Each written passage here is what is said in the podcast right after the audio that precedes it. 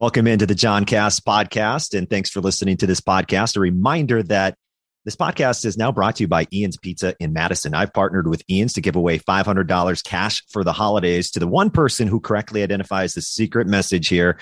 And you only have a few episodes left before the secret message is unveiled. And then everybody can send in their DMs at John Audius Radio on Twitter, also at John Cast Podcast, and on Instagram at John Cast Podcast. And all entries through those DMs will be entered into the final drawing process. So, what we're doing is I'm giving out keywords or word combos throughout the podcast episodes, and then you put them together to form a secret message. And check out Ian's Pizza in Madison. Why? Because buying an Ian's Pizza gift card makes the perfect stocking stuffer for Christmas. And if you're at an Ian's Pizza location, we have the John Cast podcast posters up at the urinals in the bathroom it's the best. I think it's so awesome. Thank you, Zach, for putting those up. But uh, let's get to the Ian's keyword in just a second. In the meantime, let's start today's John Cast podcast.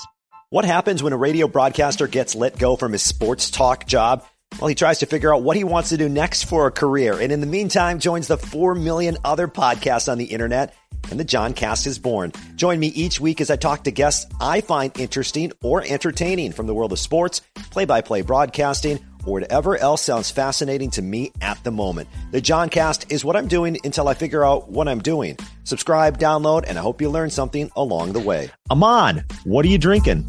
Man, I'm drinking some water right now. What are you drinking? I had I actually had a Mountain Dew. You know, we talked about uh, we do a podcast together, the Gamers Lounge. Ahman Green's Gamers Lounge, and uh, I told you about the Mountain Dew thing i have been going through. And yeah. Uh, yeah, and so I had a Mountain Dew earlier for lunch, but I'm not drinking anything but water. That seems like because you're a guy that's still in shape from your playing days, you still work out. Water seems right up Ahman Green's alley to me. Yeah, I say for this time of the day, yes. It depends on the day. Like today's Friday, and then it depends on where I'm going because later later I'm gonna go out with friend. Actually, I'm going to a friend's house, and he's introducing me introducing me to all his uh different whiskeys. I'm not a whiskey guy, so I'm going down the whiskey roll. I, I, I, guess you're gonna so, go whiskey tasting. I'm going whiskey tasting. That is what's going on. Oh yep. no! Do you spit that out, or do you drink every whiskey? How does that work? I'm gonna find out. I'm, I'm assuming like there is this is his, this is his home personal thing, like his home personal collection. It's not like at a like a oh. restaurant or anything. So I think I just, I'm gonna just you know think him now. Oh, we just need food. I make sure we have food on tap. Make sure of that. Yeah. Well, if it's his own personal collection, yeah, I don't think he probably wants to be wasting his whiskey. So, no. oh man, if Ahman gets on social media tonight, you know it's going to be a fun social media night after a couple mm. whiskeys. That's it. I'm gonna be lit.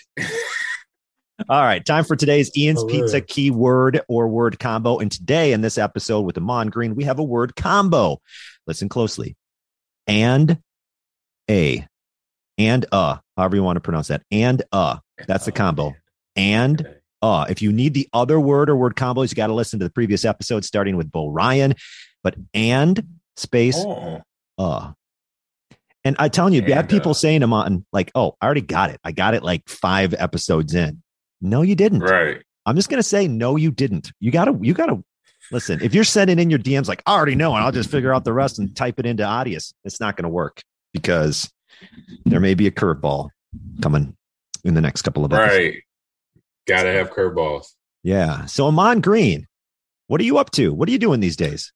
Man, I'm doing, yeah, man, as you know, I'm doing a lot. I'm super, super busy, which is a good thing. Um, I say one of the main things I'm doing is uh, coaching esports at Lakeland University, which I started pretty much almost two years ago. It'll be two years in in February when I officially started, and so I'm coaching so esports, competitive video games, and you know it's a long way from our our Donkey Kong and Pac-Man days, Tecmo Bowl on Nintendo and 10 yard fight. So now it's about six competitive games that most colleges of all levels, junior college, community college, all the way up to D1 play against each other. So Overwatch, Rocket League, um, uh, Super Smash Bros, Call of Duty, and uh, League of Legends. And then you have you have Madden, you have FIFA, and some leagues and conferences we play Tekken and Smite and Hearthstone. So that's kind of the the range of about 10 games right there that you play in. And there's some uh, online, obviously, it's still esports is a virtual chess. So that counts too. I've, I've seen that um, every now and then, you know, scouring the internet for competition uh, for players and interests of that. So that's basically what I'm doing. So it's a full time job. I'm recruiting. Um, I'm I'm getting. I was just on a phone call earlier today about sponsors, sponsorships, and partnerships that we, you know, I got a t- two new people that just got hired on within the last year at Lakeland. That's going to be that's part of my sponsorship team. So I was giving them the ideas of what to look for, what to ask for when they're going to companies of, you know, explaining. They had to find out what exactly esports was, so I explained that to them and uh, tell them, look, it's just a, it's no different than if you're going out and looking for sponsors for football, baseball, basketball sports. You know, we need these are the things we need money for, and I told them that, and that kind of helped them out a little bit, you know, for our equipment, you know, stuff like this, headsets, computers, uh, mouse, keyboards, controllers, and furniture too. You know, desks and stuff. You know, desks, yeah, there's computers. a lot. There's a, there's a lot, a lot of little stuff. It's not, and the good thing is, some of it is kind of expensive, and some of it year over year is is not because like the games, you know, they range from like twenty dollars up to 70 80 dollars and if we could get as long as we have it in the budget or we have sponsors that say that's going to sponsor our purchasing of our you know our apparel our, our yeah. t-shirts and and hoodies and, and jerseys then that alleviates uh, you know if we have that money there every year over year then boom that helps out the uh, the program a lot okay so let me ask so you go from the football field to the yep. basically the virtual football field with uh you know with games like madden and things like that yep. let me take you back to to when you first decided you wanted to play football? Was there another sport that you you wanted to do, or was it was it always football from the start? Or at any point did you say, you know what, I think I could do this, or I want to do this? Oh yeah, it was. It was baseball. It was oh. right away baseball. I played basketball like growing up as a kid. I grew up. I was born in Nebraska. Grew up in Los Angeles, and so I was, uh, Los Angeles. You you could be outside six seven days a week, easy, um, yeah. playing you know, going to school and having a good day at school in terms of the weather, where you could go out and play recess and play kickball, play baseball, play basketball. So I found out between, you know, obviously being a, a kid in elementary and in my neighborhood, and then finding out, okay, I was right away, I was really good at football, I was really good at baseball, but basketball was kind of like the sport that I, I kind of shied away from. I didn't play it. I only played it for fun. You know, let's oh let's shoot threes or let's let's see who could try to dunk. You know, stuff like that, or who could grab that, who could jump up and touch the net. Yeah. Um, but I didn't really play. Like when somebody say, "Come on, let's let's play," you know, a game of let's play a three on three. I'm like, ah, no, I'm not a good, dri-, which I wasn't. I'm not a good dribbler.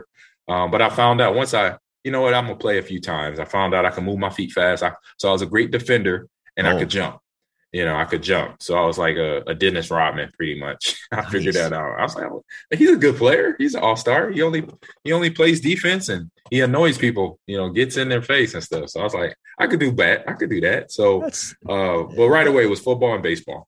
Right. That's away. so. By the way, that's so underappreciated. I think uh, a guy like Dennis Rodman, mm-hmm. like he had sure. to he had to dye his hair and get tattoos and nose rings and stuff just for people to really pay attention to him but he was out there like just putting up he's doing the dirty work in the NBA yep. that no one else wanted to do.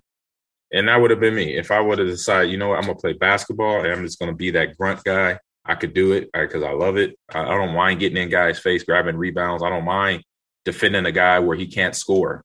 I didn't mind that stuff because because of my football. I think it was because of football. And I played on defense and I had to tackle people. I was linebacker. I was a strong safety. I played corner. So hitting a guy, tackle him, that's part of you know that's a defensive player's mindset. So I had that too in me. I basically was an all around football player in terms of that asset. So did did you have a favorite baseball player growing up? Oh yeah, it was uh Ken Griffey Jr. Right off oh. the bat. He was a lefty. I was a lefty. Yeah. He had uh he wore the number 24. Uh I know the Seattle Mariners, one of their team colors is blue. That was my favorite color as a kid and still now.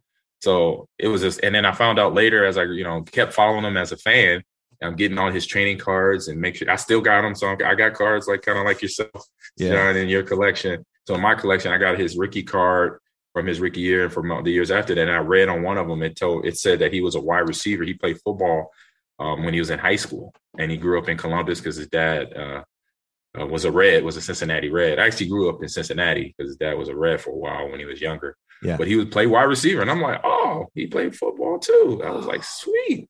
I say, but he was smart. He stuck with bass baseball. yeah. Ken Griffey Jr. was just he was he was the player of that generation, man. Because yes. a lot of those guys got popped with um, you know, PEDs and things like that. And yeah. he never did. In fact, I thought I remember reading this, Ahman. Um, this could be made up or I made it up or I'm thinking of somebody else, but I thought it was Ken Griffey Jr. I guess I could Google it. Yeah. He never lifted weights. That's true. That That's is dead amazing. on. I went um, so for you know, fast forward to me being a Packer. Uh, 2002, I go out to Nike to Oregon to the Nike campus, mm-hmm. and they're basically asking me if they want. Eh, they're asking me to give them ideas on a shoe for me. I'm like, great. Um, it, it, never went to retail, you know, sucked. I was like, dang it. But at least I had my own shoe for a little for a season, for a couple seasons. And so while I'm out there, I'm meeting with all the shoe people, you know, the head of marketing, shoe designer, graphic artist, the whole team that makes up a shoe when they're developing a shoe for an athlete. And they're a great bunch of people. And I remember one the head guy who was like the head of uh, Nike football at that time, and now it's a guy I know. His name is uh, uh Cliff. Cliff King is the head now of Nike football. But back then, I can't remember. Oh, I can't remember the guy's name. But the guy who was head of Nike football, he was best friends with Ken Griffey Jr. He had been part of Ken Griffey's uh, shoe career because being at Nike since Ken Griffey got in, the, in Major League Baseball. So since like 19, whatever it was, 80 something or 90. 89, I think. 80, yeah. 89, 90, right. And so he basically was like assigned to Griffey. Ken Griffey's like, all right, you you stick with him. This is the our next, this is our Michael Jordan of baseball. So you this is your guy. So you you stay with him. And so what he did, we I get there, we're meeting and talking, we're talking about my, you know, designing my shoe, the colors and the little logos we're gonna have on it. And then we're done with all that and we're just kind of having a side off the sidebar conversation and it came up you know because it's a ken griffey building on nike's campus and there's a tiger woods building it's a michael jordan building it's an arthur ashe and so when we you know i'm like dude ken griffey's my favorite player you know i'm looking at the building he's like really i said that's one of my we're pretty much best friends you know i've been knowing him since his rookie year da da da da, da.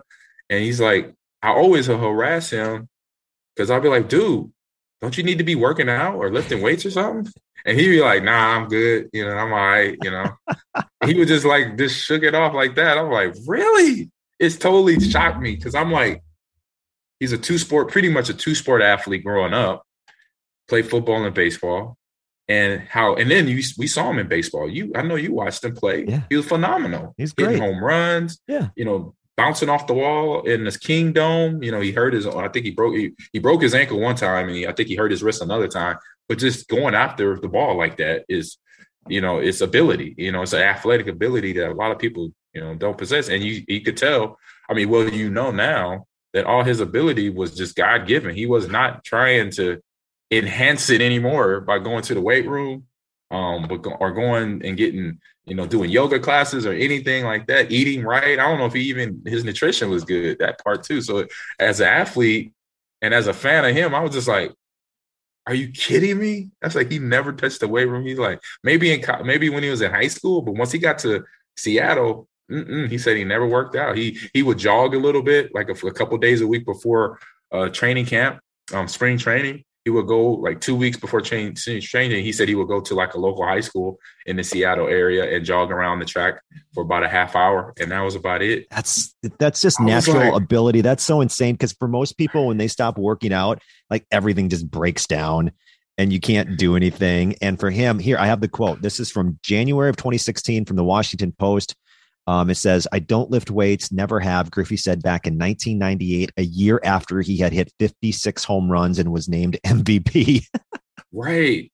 And and baseball is one sport that lifting weights doesn't really in, enhance anything. Right. I can I, I I play baseball and I can say I could I could give a true opinion about this. I say what the, what does lifting weight does to a baseball player, it makes them more durable. That's about it like they could play, they could have longer baseball careers because obviously the only thing you're hitting is a baseball.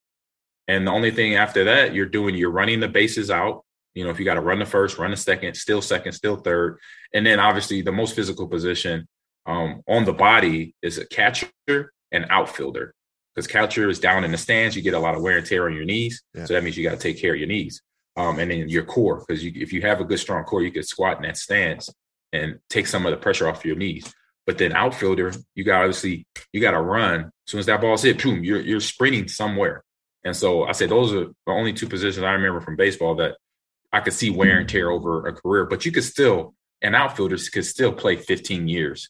I mean, I remember I think Eric Davis played 20 years, and he was an outfielder. There's a lot of outfielders that get close to 20 years in baseball. But I'm like, just imagine if he just worked out twice a week in the weight room and then did a conditioning program a little bit more than just jogging around the track, yeah, he probably still be playing right now. He'd probably be 55 years old, still in Major League Baseball. I, I remember, you know? yeah, you talked about the rookie cards. I always wanted there's a is I already I know the, the I'm gonna get a little nerdy with with sports cards here for a second. It was 1989 yeah. Upper Deck, and it has his face on it, just his face, and that was the card like everybody wanted, and I always wanted I got it. That yeah, and it was like 25 bucks or something. It's like way too expensive yeah. for 10 year old John. And and so I still don't have it. And I've always told myself I'm the only way I'm gonna get that. I could buy it easily. I'm gonna I want to open up a pack. And I want to pull it out. That's the only way I ever want to get that card. So I, I buy those packs every once in a while from 1989, yep. just trying to get one. Um, all right. So you love baseball, then you chose football. So what made you what made you ultimately choose football? And then when did you know that you were like oh man i, I think i'm going to play football at college and and maybe beyond? Um so what made me it, it see it, it was high school when i didn't really like choose because i told myself i could play at the college level. But what i did was like freshman year i played football mm-hmm. tra- i ran track which was in the spring and i played baseball. And what i did at the high school is that i told my I talked to my baseball coach and the track coach at the school and said, "Hey, you know, can I? Uh, I'm running track, but I, I want to play baseball too." And he kind of he's like, "Give me a give me a few days, let me think about it, and I'll and I'll let you know." And so he got back to me, and he's like, "All right." The baseball coach is like, "All right, well," he said, "You could do it. I'll let you do this. This these are the rules, though. You got to come to practice uh, for BP batting practice once a week. I know you're in shape. I know you could throw the ball. I see you throw it you're good. Your body's good to go. Um, but come to batting practice once a week. And I said, all right. I said, that's the rules. He said, yep, that's the rules. So, so I ran track and um, played baseball my freshman year. Sophomore year, um, same thing because I was at the same high school. But then I transferred high schools, and so I didn't. And by this time out, my junior year, I picked up weight. I went from weighing from my sophomore year of football and baseball and track, I weighed 165 pounds. To my junior year, and went transferring schools to the next school, which was Omaha Central. So I was at Omaha North High School. I transferred from Omaha Central High School, and the weight program was a little bit better. I say it was a little bit more uh, accountability and teamwork and people showing up than it was at North.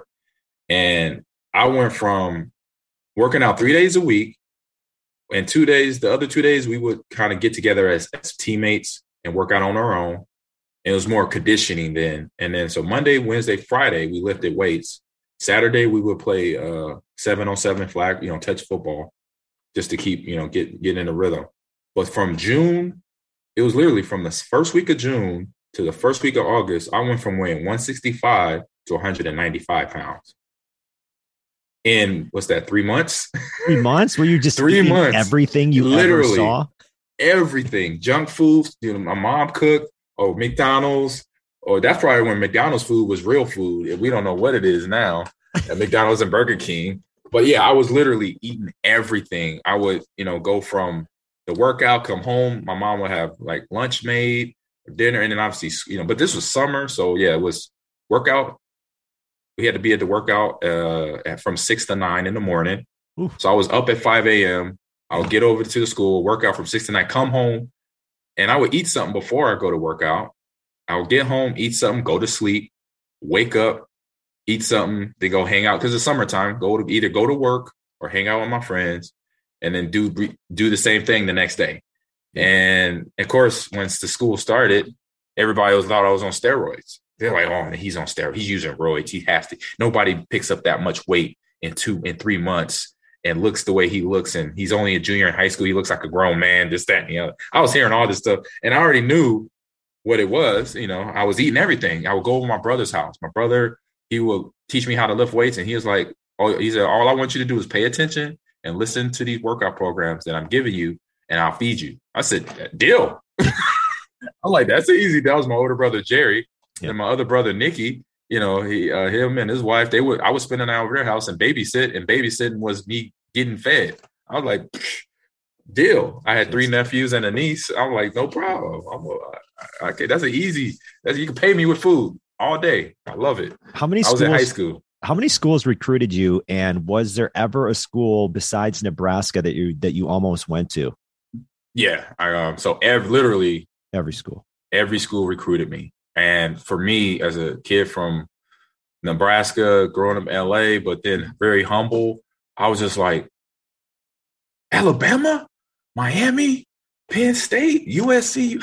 I was like, oh wait a minute, Miami, that's the that's the Hurricanes. Oh, they they really good, but they a little cocky. You know, I don't know. Still you are. Know, you know, it still are, right? And so I was like, at least they'll be playing good football. You know, I knew that. I was yeah. like, at least there's good football back then. And then USC, I'm naming all the guys that went to USC, or Rodney Peete, and you know, at that time, Rodney Peete and uh Keyshawn, you know, well, before me, well, at, when I was a kid there, like Notre Dame, Tony Rice, Ricky Watters, uh, uh trying to think who else. There's a lot of big name players. Did Marcus uh, Allen go to USC? Am I wrong? Yeah, Marcus Allen. Marcus yeah, Marcus Allen. Allen. Uh, uh, and then Bosworth. No, he's a no, he was a Sooner. But yeah, Oklahoma, Alabama, yeah. um, Penn State, Texas so, Tech, Texas. So why Nebraska? Just because you're from Nebraska? No. So and the other school was Arizona. That almost became a Wildcat, Arizona oh, wow. Wildcat. And so why is because family. It was basically because it, was, it, wasn't because it was Nebraska, but so we had this event happen. So the night of the national, the, the NCAA national title game, Nebraska played uh, Miami, and it was in Miami. And the year before, year the last three, the previous three years before that, Nebraska had played for either the national title outright against Florida State or Miami in the last five years prior to this game. And obviously in Nebraska, this is a big game. You know, mm-hmm we could finally beat the Hurricanes, we'll, you know, Tom Osborne and get his his first national title. Well, as a head coach, he played, he coached back in the 70s where he won, he was an assistant then. Okay. But as a head coach, he could win. And so that game happened, they won. And during that game, I met a friend, so I was watching the game, and my stepdad, who pretty much raised me, he uh he had a heart attack. And but he was okay. He, he he survived. The doctors got him okay to stabilize and all that. And my mom called me up and said, meet us at the hospital. You know, your dad had a heart attack, but he's okay. We, he's recovering right now. The doctor's okay. You know, was able to stabilize him and everything. And so I did. I went to the hospital. Me and my brothers and sister, we all went there. And we were sitting like in the family room waiting. And while we're waiting to hear from the doctors, my mom to come out and the doctor to come out, we're watching the rest of the Nebraska game and uh, Hurricane game. And then like it clicked in to me, like because I was the last recruit that of that class to get to sign to say I'm going to Nebraska to, to verbally commit to it. And it was uh, whatever that so that game was played on now at that time November. It was played on January second or whatever. Now now college playoff games are played like almost February. um so yeah, it just clicked in, in my head, you know. I was like, oh, this moment, like right here, because I'm with my brothers, I'm with my sister, I'm with family. A big event happened, you know, where I'm I'm there to support my mom, my brothers and sisters through this. And I was like, I'm, I'm staying home. I'm gonna just stay home because of that. Because the family's close by, they could come watch me play. Uh, if anything unfortunate happens, good or bad, I'm I'm 50 miles away. That's how far Lincoln is from Omaha. It's just a 50 mile drive, which is like an hour drive, 45 minute drive from uh, from the two cities. So that that made me. That's what made me uh, made my decision right there. So then you you go to Nebraska and you actually, I mean, you just crush it at Nebraska and you win a couple of national titles. I mean, mm-hmm. there's two, right? Two national yeah, titles. Yeah, my yeah. freshman year and my junior year. Yeah. Yeah. And then you get drafted by the Seahawks. And then how did you get to Green Bay after? Because you were a Seattle Seahawk. And then what happened yep. after that? So, yeah, I got drafted in 98 and I had Dennis Erickson, who was the old Miami coach from back in the late 80s, actually 80s, late, all the way mid 80s to late 80s and a great guy. Um, he but that first year for them was for us as a Seattle Seahawks. We were it was rough. Uh, I think we went eight and eight. Okay.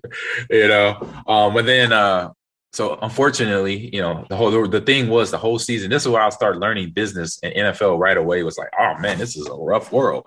So because like at the start of the season, all the news reports from ESPN to local news reports are saying, you know, Dennis Erickson and the coaching staff they have to go to the playoffs this year or they're all fired. I'm like, dang.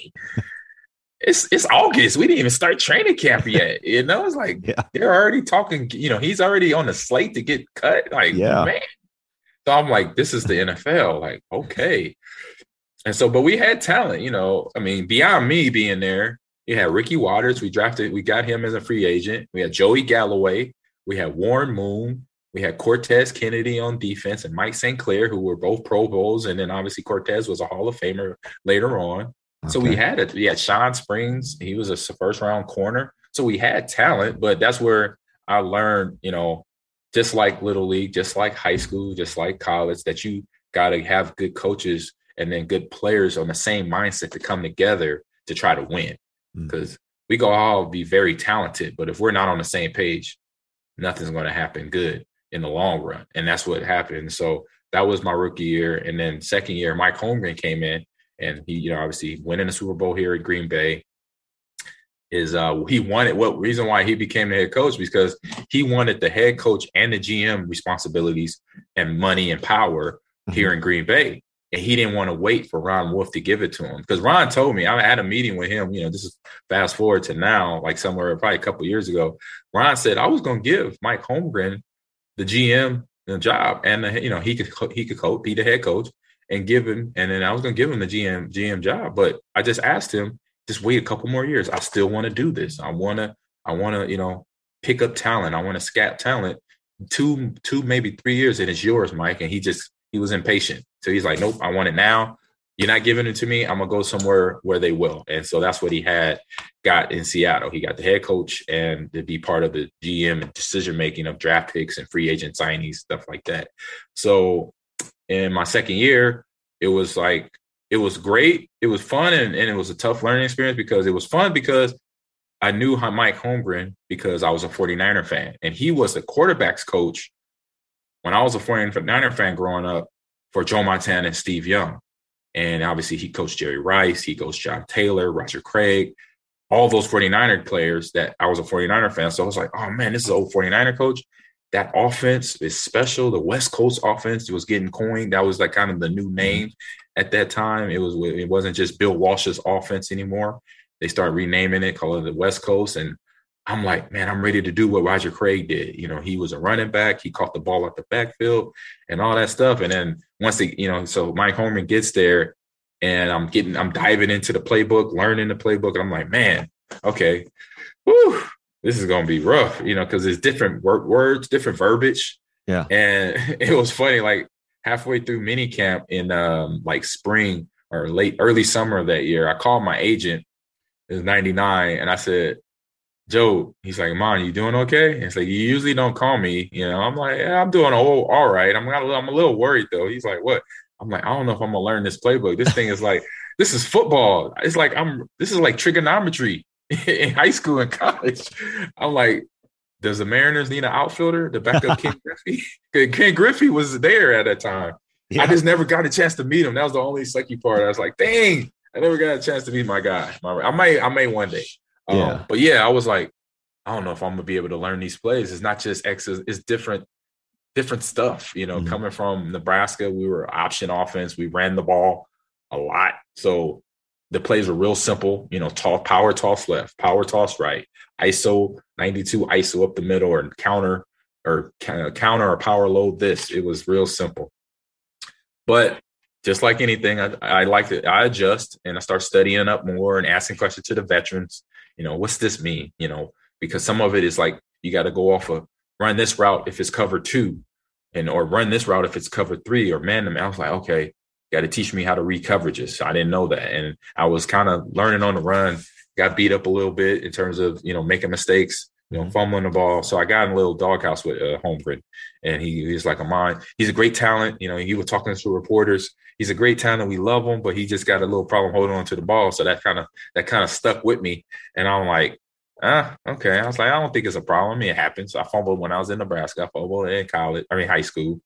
It's just just like quarterbacks; they throw interceptions. That's how I would answer the question. Okay. Yeah. And then, but that's stuck. Like I said, it's stuck with everybody else. though. the media, other other coaching, or uh, yeah, me, I say more media than anything. And so when it came down to after the season, I had my year end talk with Mike Holmgren, and he said, uh, you know, he was happy. Ahman, I'm very happy with your development. You you came along this you know this season really good because I I ended up sharing time with um, Ricky Williams by the end of the season, and I had uh, the biggest the highest percentage of third down conversions for running back. So, you know, third and short, third and one, I would convert, you know, and sometimes have a big run, touchdown, or a big first down run, stuff like that.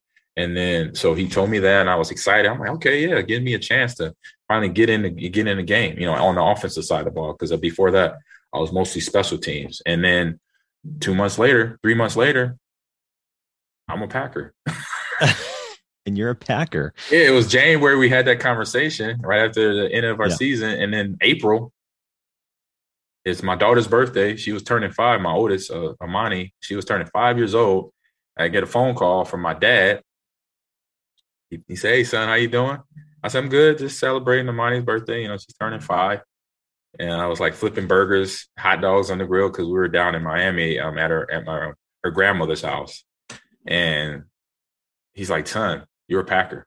I said, Dad, you're joking. He said, No, no, I would not joke about this. Turn on, go in the house, turn on the ESPN right now. Trey Wingo is about to announce that you're going to be a Packer and other stuff, other, you know, that you're going to get traded for this or whatever. I ran, I hooked up the cell phone, went in the house. Sure enough, Trey Wingo was up there out, talking, you know, about NFL stuff. Yeah. Then he saw before the show ends, we got Ahman Green gets traded to the Green Bay Packers for Fred Vinson and a fifth round pick. Um, and that's our show. Boom. Off. I'm like, nobody called you. I mean, it's besides, my dad called besides your dad. Yeah. Besides your dad. That's crazy. Yep. So yeah, so I called my agent. I'm like, Joby, did you know? He's like, no, I'm just watching it right now on ESPN, just like you. I'm like, dude, I'm like, oh man. He's like, what's going? He's like, what did Homer say to you? He's like, I was like, I told him. He told me that he was he was happy with my development, that I could push Ricky for the starting job this coming season and everything. And it was the day before the draft. It was Friday. That's when the draft was only a two day thing, yep, not a yep, four yep. day, four or five day, all thing. day, all day, yeah, thing, all day. So I got traded the day before the draft, and then the Seahawks drafted Shaun Alexander. So I was like, oh, uh, so it was kind of between, you know, Holmgren and then Holmgren liking somebody else, and that somebody else was Shaun Alexander, who was a good running back, yeah. great guy too. I, I I knew him, hung out with him quite a bit. Um, so yeah, it was just the way the business was, and that's what I learned. I was like, oh, moving back to the only thing that I was unhappy about was leaving Seattle. Seattle's a great city, mm-hmm. and then coming coming back to the Midwest was like, no, I thought I was getting out of here. and then oh you come to you come to Green Bay, and I'm pulling up your stats right now. First year in Green Bay at the age of 23, double digit touchdowns, 1,100 yards. You go for a thousand or more, one, two, three, four, five straight years, including 1,800 yards in 2003, um, and another thousand yard season after that. And you go for uh, how many touchdowns did you have in your career? Do you know that off the top of your head? Uh, 60 something. 60 rushing. Yep. And 14 receiving. And mm-hmm. you're a mm-hmm. Packers Hall of Famer. And I mean, did you w- w- did you ever expect something like that, like that, the type of run you had with the Green Bay Packers? Uh, no, I, but I knew that if somebody, if the, if either the Seahawks, and then once I found out I became a Packer, the Packers gave me the opportunity. I knew I could do big things. I just didn't know what those totals would be. You know, I wasn't saying, okay, I could rush for 2000 or I could rush for 1500. What I did was for myself, I always made many goals for myself. Um, and I knew I could rush for at least a thousand for uh, per season. I say if I could at least do a thousand yards per season, because I was looking at the long picture. I was like, because Walter Payton, my favorite running back, he played for 13 years. You know, he rushed for 16,000 yards. There's Apollo. He's walking in. He's he's bored. Ahman's dog yeah. in the background of the Zoom. Yeah, yes. Yeah. So Walter Payton, he rushed for 16,000 yards in 13 seasons, you know? And so I kind of looked at his career, but he, the one thing different from his career to my career, he played from the time he got to Chicago, uh-huh. year one, all the way through. You know, I didn't play a whole lot in Seattle on offense. I played mostly special team. And I think in those two years, I only rushed for like 200 yards. And then once I got to Green Bay, though, then I started running. You know, I started running the ball and I was picking up thousand yards, thousand yards, thousand yards. So between the, you know, 2000 to uh, 2004, you know, then 2005, I got hurt. And in 2006, I had came back another thousand. But then 07 and then 07, 08, I went to Houston again, only had a few hundred yards there. And So if I would have had the whole, you know, I was doing the math in my head, like, dang it, I'm like, I'm a little short, you know, in terms of this is like when my career was over. Yeah, I was yeah, like, yeah, yeah. kind of doing the numbers. I'm like, oh, at least, but I'm like, I was happy that for my dad and my brothers, because my dad and brothers, like, you're getting close to John Taylor. You know, every year they'd be like, man, you're almost there. You're getting there. And then the year I went to Houston in 07, they're like, you're going to be a Houston Texan. What? You're 49 yards away from breaking Jim Taylor's record. What are you doing? You know, they're all on me. I'm like, I'm going to come back. I said, I'm going to be back. I said, this, it was something that you know that happened where I didn't really want to. For one, full disclosure, I didn't not want to. Nothing against the players, nothing against the organization. I did not want to be a Texan. I wanted to be a Packer for life. And somehow my agent just did his own thing and told me one story and I don't know where, how it went down, but he told me this crazy story like, you know, well, Ted Thompson's so slow and he didn't get back to me soon enough. And that's why. And I'm like, well, you told me one thing. You told me that they didn't make a decision or they didn't take my offer because they gave me an offer that I would have took. I would have stayed there. I would have been here for my whole career. Yeah. It was like a three year or two year deal for another 20, 20 million. I'm like, and the other in Houston was 24 million. I'm like, I'll stay in Green Bay for 20, 20 million. That's like, that's not, that, that does, doesn't make sense. So it's just weird. So it kind of derailed that that uh, I say derailed me getting ten thousand. And but I was able to come back in 09 and get my 49 yards mm-hmm. to break uh, Jim Taylor's record. But yeah, it was just it was just interesting, you know, the business side of everything. But coming here, I mean, once I got here, the players they made it easy. You know, Dorsey Levens, Leroy, Gilbert, William Henderson, Donald. Mm-hmm. They treated me like I was drafted here, and that was that was part of that was another reason why I came here and did good because I felt comfortable. I felt you know, this was home. It wasn't just like a almost kind of like Seattle parts. Some of the, some of the times in Seattle, walking into there, it felt it felt like I wasn't supposed to be there, or felt I felt I wasn't wanted because some of the players are like in their own world, mm-hmm. you know. Mm. Which I know people, you know, people have life and they have kids and they have things going on for themselves. But it's like when I played all my sports growing up as a kid, we socialized on some level. My teammates and I, you know, we had some rapport you know, like you and I, when we do our podcast, we talk, we laugh, and then sometimes we like, hey, we get to hang out, we get to do Rocket League or something. You know, yeah. I know about your kids, you know about my kids, stuff like that. We at least had some type of connection because we knew we had to work together. That that wasn't quite there in Seattle. Like some players I had a connection with, like Mack Strong, we got a little close. Ricky Watters, we got a little close. Michael Black, who got drafted with me, we got a little close. But those are four players, you know, three players, not the whole 53 man roster, you know and it was just it was just interesting. Yeah. But it was uh, once I got here though, like I said, it was just I got a chance to play football and be the running back that I knew I could be, basically. Yeah. Um. So, what is your greatest or most memorable moment as a Green Bay Packer? Man, I get that asked all the time. I would okay. say, yeah, it's all it's all of it. Like from the time I got here, and from a football field, like on the field was mm-hmm. like me, like telling all them people like one guy for in particular, Mel Kiper Jr., who I still don't understand why he gets paid anything. Um, he was one of the he was one of the analysts to say, you know, this is you know, Ahman Green won't be able to play in the NFL. He's not an NFL caliber running back. He can't catch the ball. He can't do this. He can't run fast. He, we don't know if he can stay healthy the whole season. I'm like, dang, a big hater, you know. you know, so it was just my opportunity just to to show people that I could do that, that I could be just as, as opposite of what everybody else talked about that I can't, that I couldn't do. And so I say all my years were memorable because I'm for one, I'm a sports fan, so I knew how cool it was to be a Packer, you know, because of the title, you know, being title town, Vince Lombardi, Curly Lambeau, all those names. I knew who those guys were. I knew why the Packers were still trying to get back to title town, you know, get the Super Bowl trophy, which they did before I got here in 1996. And then went back in 98, I was actually at that game in Seattle when they played against Denver. And they, they just, they would have stuck with the run game. You know, me and Dorsey talk about it all the time. So I know, and he, he's Ahman, AG, we would have stuck with the run game. We would have won, you know, or we would have had a better chance of winning. So I know that, you know, so just this in the fan base. The fan base, I mean, you know that you're even yeah. though you're in Madison, yeah, you know Green Bay Packer fans is they're crazy, fanatical, obsessed, good and bad all at the same time. And the, at the end of the day, they still support their Packers. Mm-hmm. You know, even if you're currently playing or not. I mean, some fans see me. I think they they lost track of time. They say, "Hey man, good luck on Sunday." I'm like, I'll let them know. I look, I'm done. I'll let Aaron. I let yeah. Aaron Jones know. I let Aaron Rodgers. I'll let him know. If I see him, I say, "Hey, good luck, bro." So and so said, "Good luck." Um, so I knew that coming in that this is a special place. I said, if I could come here and just play like I know I can play, it's gonna it's gonna be good because this is. But I know, like I said, sports fan. I knew this was the Yankees of yeah. football. Yeah, this was the Green Bay Packers organization.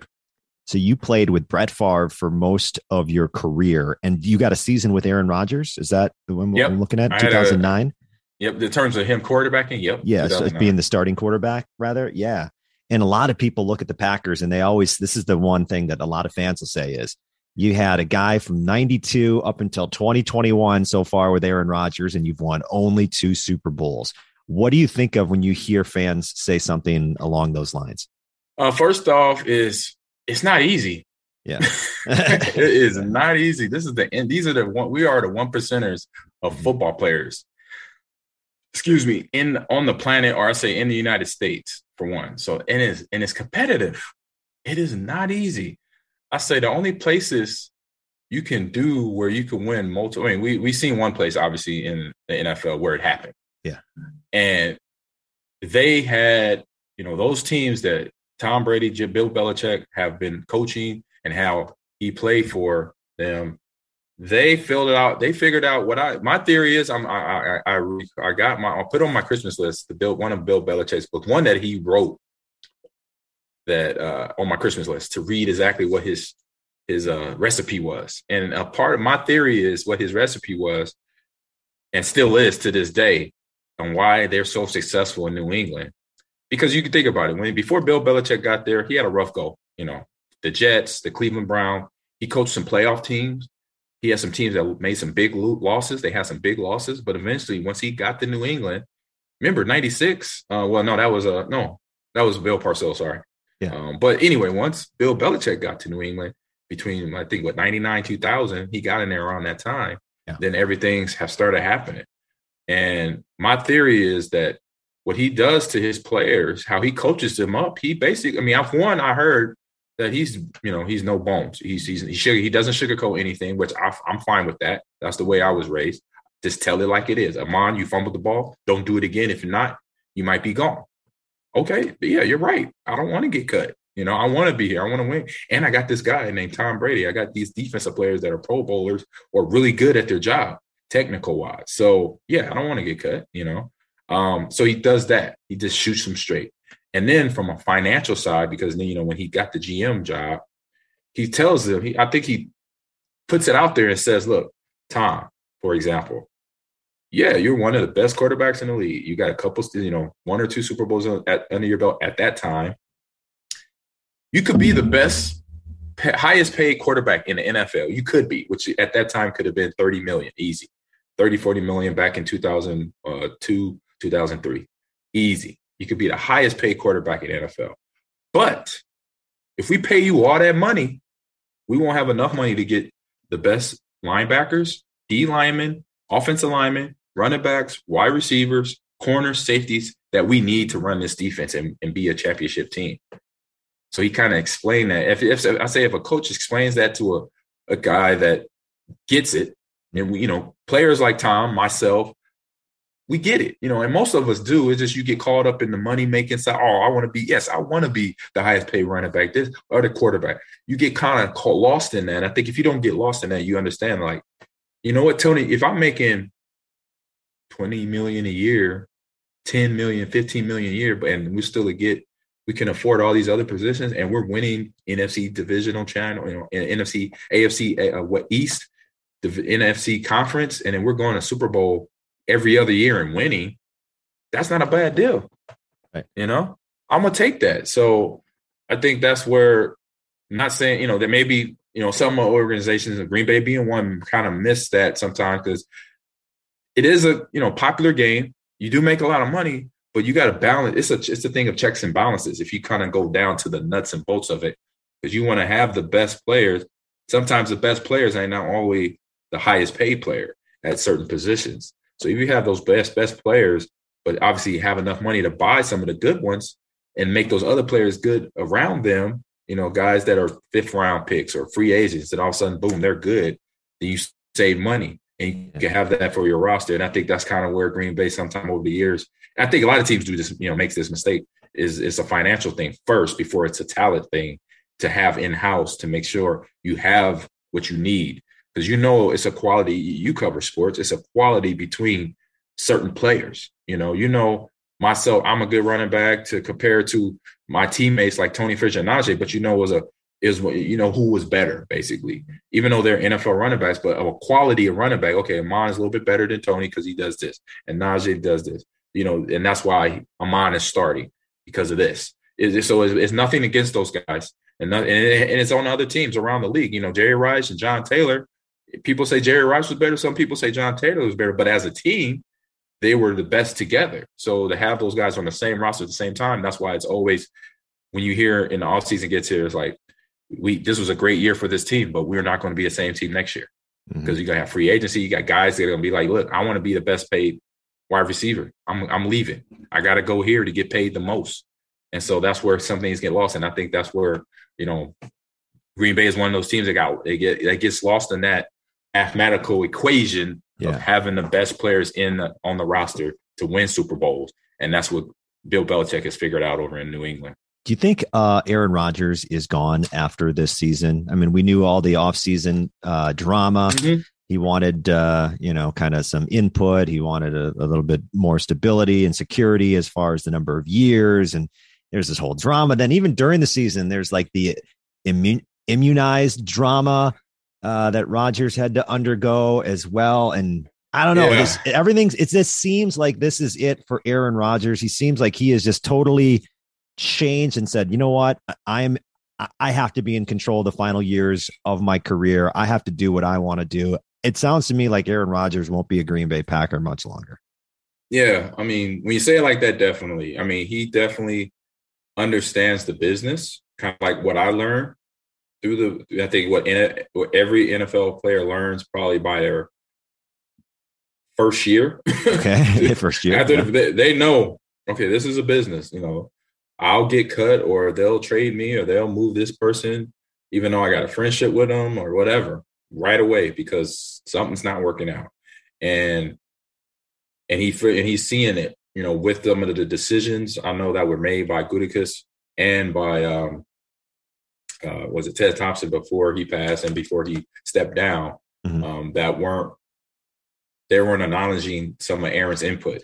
Well, even and, and, right. and I think I think we have to listen to Aaron, not necessarily, um, you know, like do this or don't do that, but you know, just listen to his suggestions because I mean, you bring in a guy like Randall Cobb. Randall Cobb has been very and even um, I think Gutekunst said like they brought in Cobb because Rodgers wanted him, and Cobb is you know now a little injured, but he was you know he that was producing. Right. Injuries yeah. happen. They were they they had chemistry, and and there was the game a few weeks ago I was watching, and Cobb caught I think a couple of touchdown passes in it before he got injured. I think he got, the game he got injured, and I'm thinking to myself, well, this is why you should listen to to veteran guys, is because they understand the game, they understand who they work well with, and Cobb at the age he's at, and he he can go another team and, and not be anywhere close to the production he is with Green Bay because he knows Aaron Rodgers.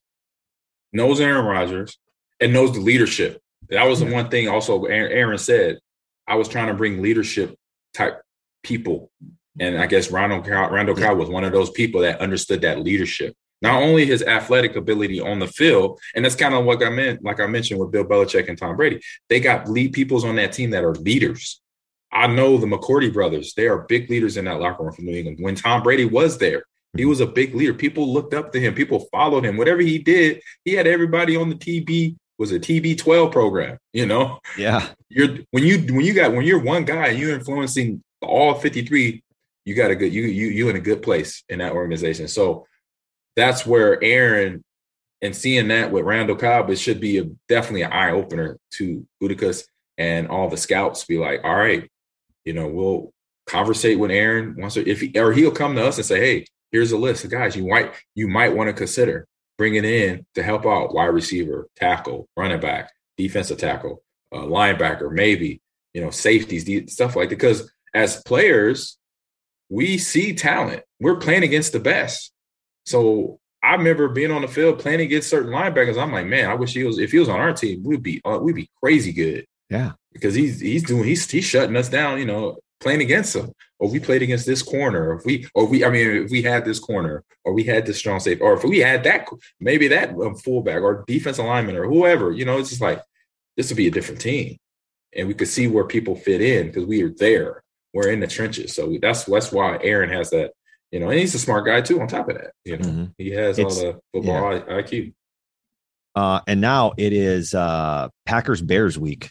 Ooh. I mean, this is always a big deal, right? I mean, yep. was there a certain team, and was it the rivalries of the Bears or the Vikings? Was there a certain team that when you played, you kind of got hyped a little bit more for, or did you treat every opponent with the same level of intensity? Uh, no, there was some. It wasn't much difference, but I say I treated every game with the same intensity. You know, if it was Detroit, Detroit Lions or um trying to think, Jacksonville. Uh-huh. I'm treating them just like they're the Patriots or they're the Bears or the Vikings coming into town or we're going to their house. Treating them the same. And that's something I learned at Nebraska. Coach Osborne, he always preached because we were, you know, my three years there, our overall record was 49 and three or 49 and two. I only lost two games let me see. That's crazy. Yeah, I only lost two games in college, and so and those two games happened in the same year, 1996. So 2000, so uh, 1995 and 1997, we didn't lose a game.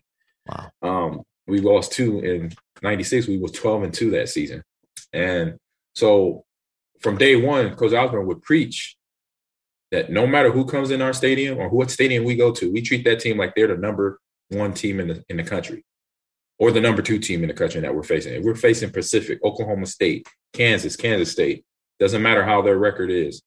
We're gonna play them like they're the best team on the field right now. They're better. We're gonna we're gonna play them like they're better than us. so that's how I treat it.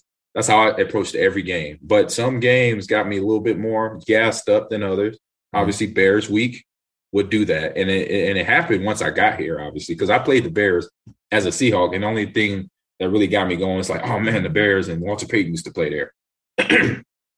but now as a Packer, it was the Walter Payton thing, but then also it was like this is a divisional rivalry. So we got to win this game to help us get to the playoffs. So that was the extra little umph that I needed to get a little more fired up. But people like Mike Brown, my college teammate, who was a strong safety for the Bears, he add another little a little little umph to it. So he would come to me uh-huh. every pregame, home or away. If the Bears was here or if we were in Lambeau, he would run up to me, give me a big hug. You know, what's up, man? How you doing? We gonna beat y'all down. We gonna destroy y'all. Brett's gonna throw four interceptions. You gonna have four fumbles. We gonna keep you out the end zone. We gonna lay y'all out. And I'm sitting there like, Mike, you know what I'm about to do even if I'm not pissed off. You know that, right? And I'm just like, okay, you didn't look. What, what you okay, Mike? I'm about to really kill y'all now. I'm about to go ham on y'all. I'm like, I'm already going to do this. You're just making me. you're just rattling the cage. Mm-hmm.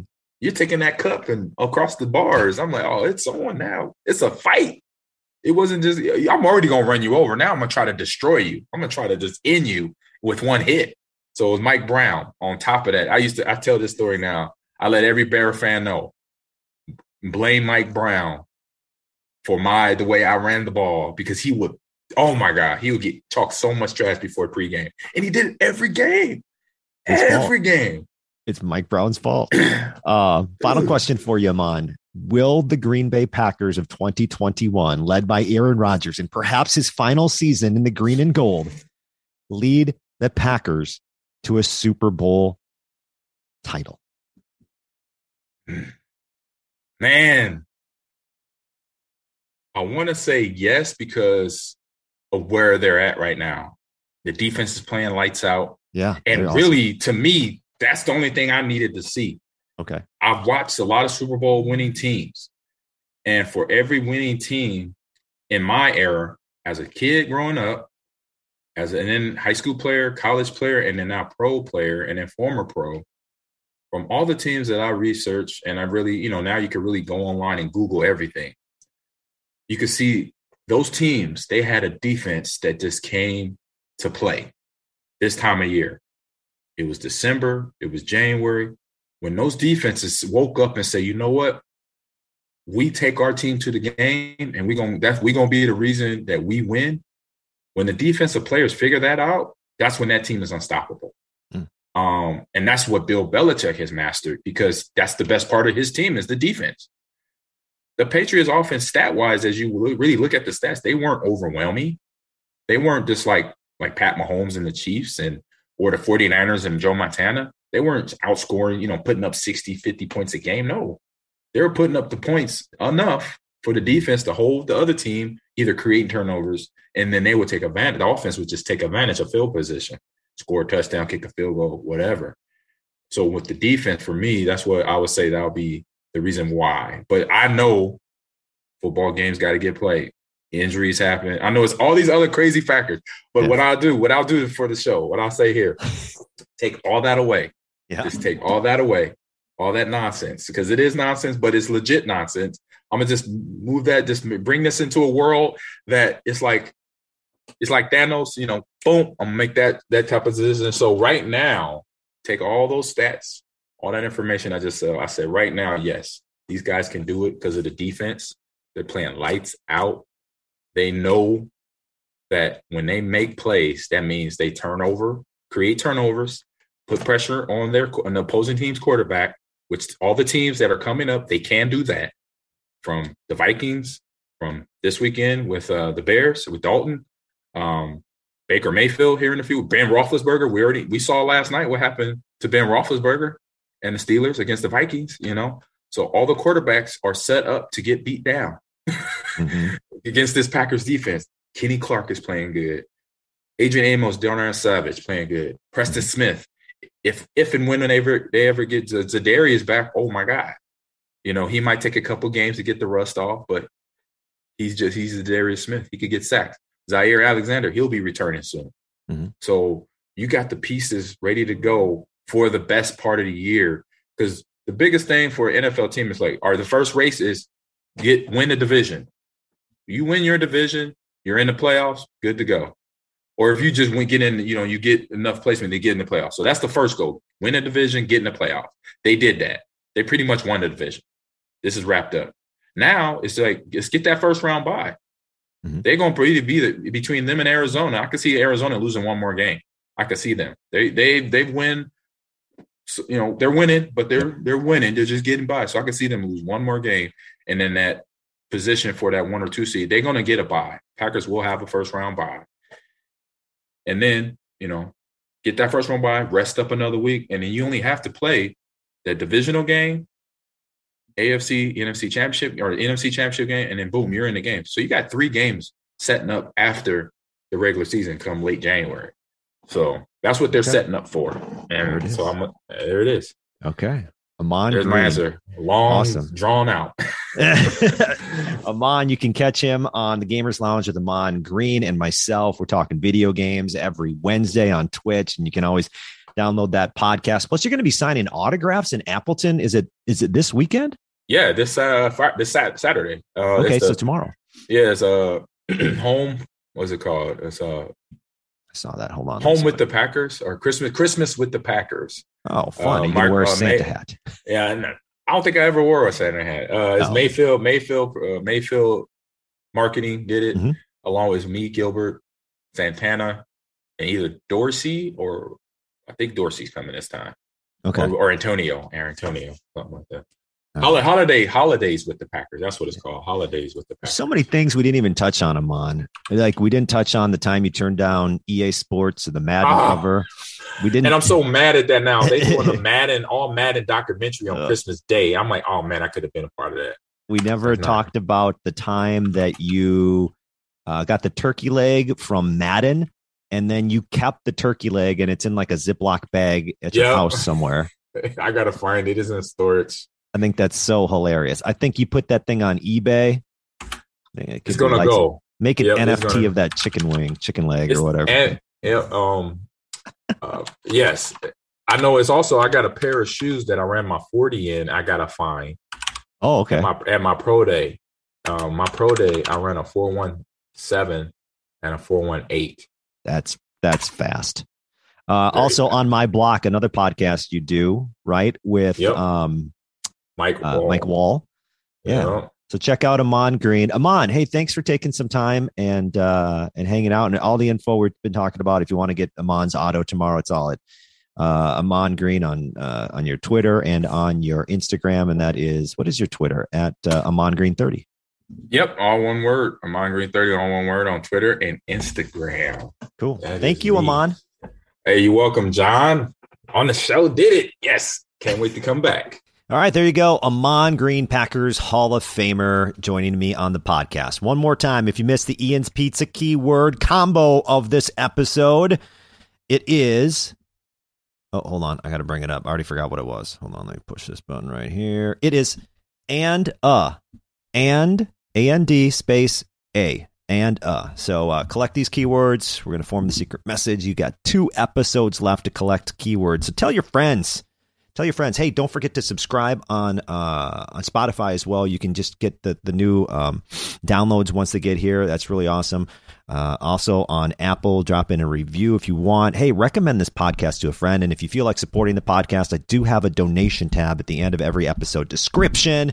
What else am I missing? Ian's Pizza. Buy a gift card for the holidays and put it in the stocking of one of your pizza friends and they're going to be like, "Oh, great! I get to go get mac and cheese pizza or whatever for me," and they're going to love it.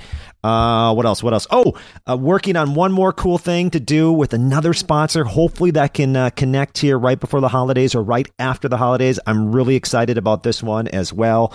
And um, yeah, thanks for listening to this edition of the Johncast podcast. Goodbye.